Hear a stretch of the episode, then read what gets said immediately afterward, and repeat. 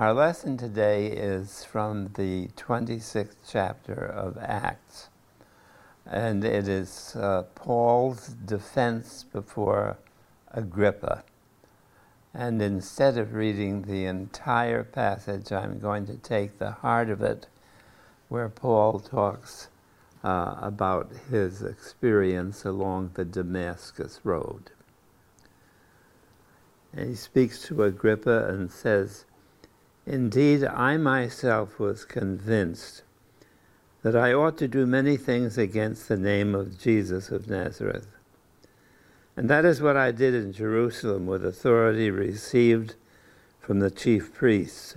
I not only locked up many of the saints in prison, but I also cast my vote against them when they were being condemned to death.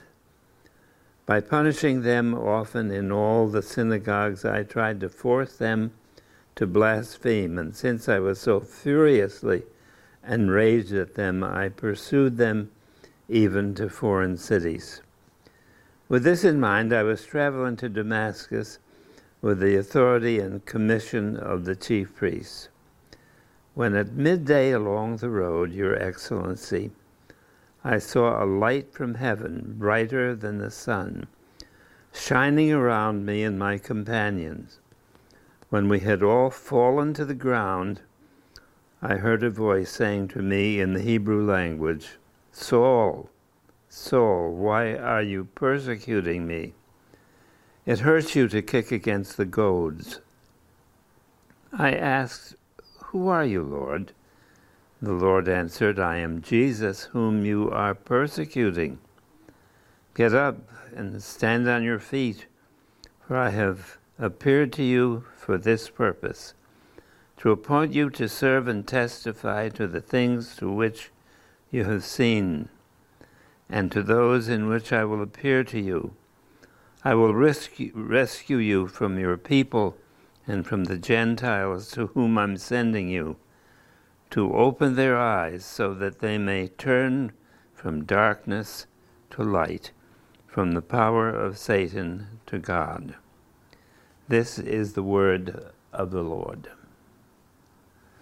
As I was reading this brief summary of Paul's experience on the road to Damascus, I wonder if you noticed how it doesn't, as they say, it doesn't sync with some of the language that we use today in churches that will talk about having your own Damascus Road experience.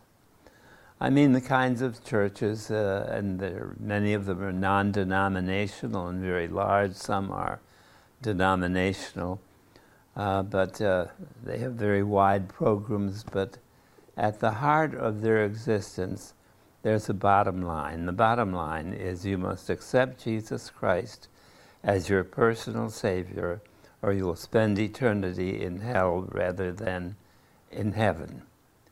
Uh, it's such a simple agenda that people outside of the church even know it. If you ask some people walking by a large church on a Sunday morning if they intend to go there, or if they have any interest in becoming a Christian, they probably will say to you, I'm not interested in it. They have a simple agenda believe or else, and they call that the good news. How can such a threatening message be called the good news? At any rate, uh, the language that we're hearing today in these churches is not the language that we read in our scripture lesson if you ask this Paul in our lesson, uh, have you accepted Jesus Christ as your personal Savior? He doesn't know what we're talking about. If you ask him, uh, Are you glad that you're not going to hell and going to heaven instead? He doesn't talk this way. Indeed, if, if you took the Saul in this lesson and took him to one of our churches and they began questioning him, they probably would come to the conclusion that he has not been saved and that they need to work on making a convert out of him. What you can't see in this very brief statement of Paul is that it's really a condensation of much longer uh, narratives about the Damascus Road. The author of the book of Acts loved this story, tells it three times with different variations. And if you go back to the beginning, you find it's not a very brief thing that happens. Uh, it happens over long periods of time. There are many different events and characters. Starting with the, the moment when he is overcome by this bright light and he's lying there blind by the road.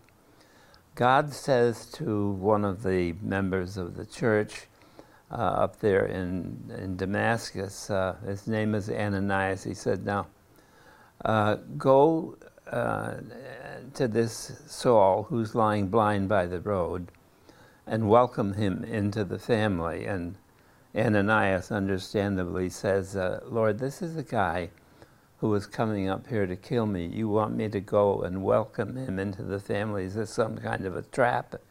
Well, anyway, he goes. Says, Brother Saul, he welcomes him into the family of faith, and he is baptized.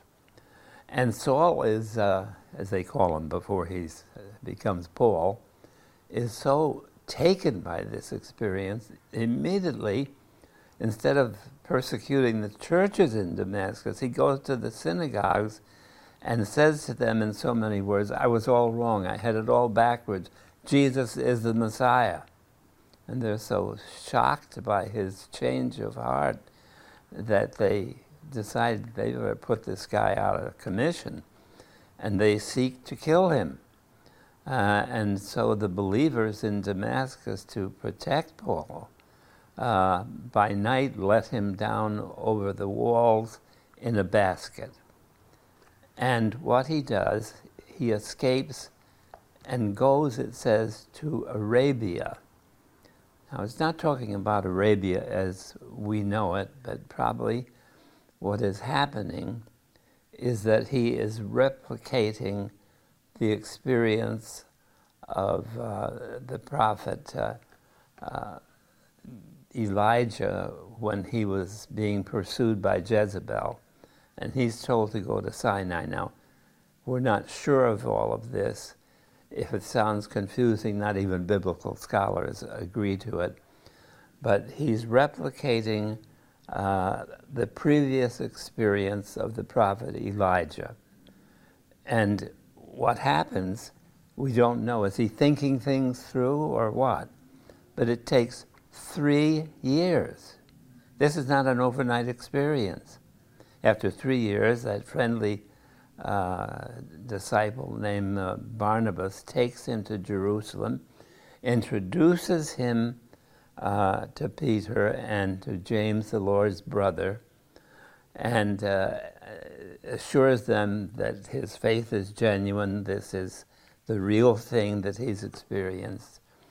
And uh, so he then goes off to Syria and Cilicia, and he is gone for 14 years. What he's doing there, we're not told. In fact, you have to weave into his story his missionary journeys and to put together a complete chronology is well for most of us it's impossible and i don't know if the biblical scholars even have it correctly but he keeps on preaching starting churches and writing letters to those churches until he is martyred and dies in the year 64 and here's the interesting thing by the time his life comes to an end in 64, Paul has written most of the New Testament. In fact, he has written all of the New Testament that exists at that point. If you want to know what early Christianity is like, the only thing you can read are the letters of Paul. The Gospels have not yet been written uh, if we were to arrange our New Testament in the order in which it was written, it would all be by Paul. First of all, he is early Christianity.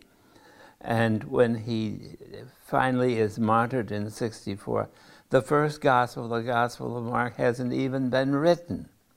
That's how so much had to happen along what you would call uh, Paul's experience on the road to Damascus. It's one that takes a long time before he becomes in our mind uh, the character we call St. Paul. But you know, isn't it, isn't this all, the way it always is? I mean, if, if you had to sit down this afternoon and tell the whole story of how you became the Christian that you are, it would go over years. There are different characters, there are different events, there are different experiences, but they're all part of your Damascus Road. Uh, that's just the way it works. The Damascus Road is different for each of us, and we have these different experiences by which we come to where we are in faith today. I can hear someone saying, Oh, okay, Morgan, tell us your story. Well, what I'm going to say is going to be a shocker, so I'm going to say it twice, especially for those listening far away in Texas and California. I never accepted Jesus Christ as my personal Savior. I'll say that again. I have never accepted Jesus Christ as my personal Savior. It was the other way around. He accepted me. You need to know something about my my personal background uh, as I say that. I was not brought up in the church. My parents belonged to a church, but like many blue collar families in the 1930s during the Great Depression, there was not enough money to go to church. They'd go on Easter, but you know, when you're living on less than uh, a hundred dollars a month, you're embarrassed to go to church. You you don't have money to put in the plate. However, for a short time, they sent me to Sunday school. I remember the room in which it happened, but it didn't last very long. Somehow or other, it didn't work. But then, when I was in junior high school, one of my classmates was the son of the past, pastor of this church, the Bellevue Reformed Church. His name was Calvin. And he said to me, You know, we've got quite a deal going, and you might be interested in it He said if you come to the junior high Sunday school class, if you attend regularly, you can come to the church gymnasium and shoot baskets on Thursday night. Well, that seemed like a pretty good trade off, so I started going to that junior high Sunday school class, and the teacher was a very interesting, pleasant person. However, after a while, here I am at five feet six inches, uh, pushing toward five seven, I suddenly realized that I didn't have much of a future in basketball, and so that all ended. So here I am at the end of junior high school, heading into high school, and I'm churchless. Now, here comes an event which is totally unplanned. At this point, up in the attic where I had my bedroom, I found a New Testament the date was 1900 in it, and my uh, aunt's name, Susan Morgan, and it was pretty well worn and dried out. It was a red letter version of the King James Version of the New Testament, and I started reading it. I wanted in particular to find the story about the prodigal son. The reason I wanted to find it is that as I'd listened to the original Grand Ole Opry back in the old days. Uh, Roy, Roy Acuff had a song, A Prodigal Son Once Strayed from His Father to Travel a Road with Hunger and Pain. I wanted to find that, and I don't know how I did. There was no index, no concordance, but I found it. And I memorized it word for word in the King James Version. And then I started memorizing other passages. Why I'm doing this, I don't know. I'm not afraid that I'm going to hell or anything like that. Uh, it just interested me, and I kept memorizing them, and I didn't tell anyone. Finally, I had to tell someone because I had a, a slight problem with one verse. Behind me in assigned seating in high school biology, there's a girl named Doris. Uh, it's assigned seating she wants to be a missionary, but she's not after me to try to save me or anything. And I asked her a question about this verse, and she said, "You're reading, you're reading the New Testament." I said, "I'm reading it and memorizing it." She said, You, you belong in our church. So I went to her church, which was the First Presbyterian Church. And they did everything possible to save me, uh, to show me how to get Jesus into my heart. There'd be some traveling evangelist that would come. Uh, at the end of the meeting, he'd ask you to raise your hand that you want to accept Jesus and let him into your heart. And I'd do that, and I'd go to the room where they would say a certain prayer for you, but it wasn't happening. Jesus wasn't getting into my heart there'd be prayer groups and meetings with other young people. There'd be Bible study groups, and the other young people would say how different life was since Jesus had come into their heart. But to be honest, it wasn't working for me. I was saying all the prayers, doing all the stuff they said would make it work, but Jesus wasn't coming into my heart. The um, next thing that happens uh, is very interesting. And it happens on April 1st, 1945. It's Easter Sunday, uh, and it's the day after my 17th birthday. And I have listened to uh, a terrible uh, go to hell sermon in church. They were all that way in this church. Uh, and uh, I can't find any reason to explain this experience. I'm getting along wonderfully with my parents. My parents were much older. By the time I was 17, my father was 62. I had a great deal of liberty. I got along well with them. Uh, I'm getting better than average grades in school. I've lettered every year in track and cross country, so I have athletic uh, popularity. But on that Sunday afternoon, on Knott Terrace near my high school. I'm walking alone, and it is as though an iron gate has opened and someone is beckoning and saying, Come on in. Now, I didn't hear any voices. I'm going to make that clear. I'm trying to tell you how I figured this out over time. But I went in. And uh, as I went deeper in, uh, it appears that this is, in my mind, Jesus. And he says, Where have you been all these years? And I said, What do you mean? Where have you been? I've been trying to get, uh, get, you, uh, get you in my heart. That's what they told me to do at church. And he says, You don't have to do that. I've always been in your heart. They've got it all backwards. They're telling you you have to take Jesus and let him into your heart. And what I'm telling you is, I've always been in your heart. And I say, since when? He said, since before the planet Earth was even created. He said, go look at your memory verses that you have. Read Ephesians 1 4 and 5.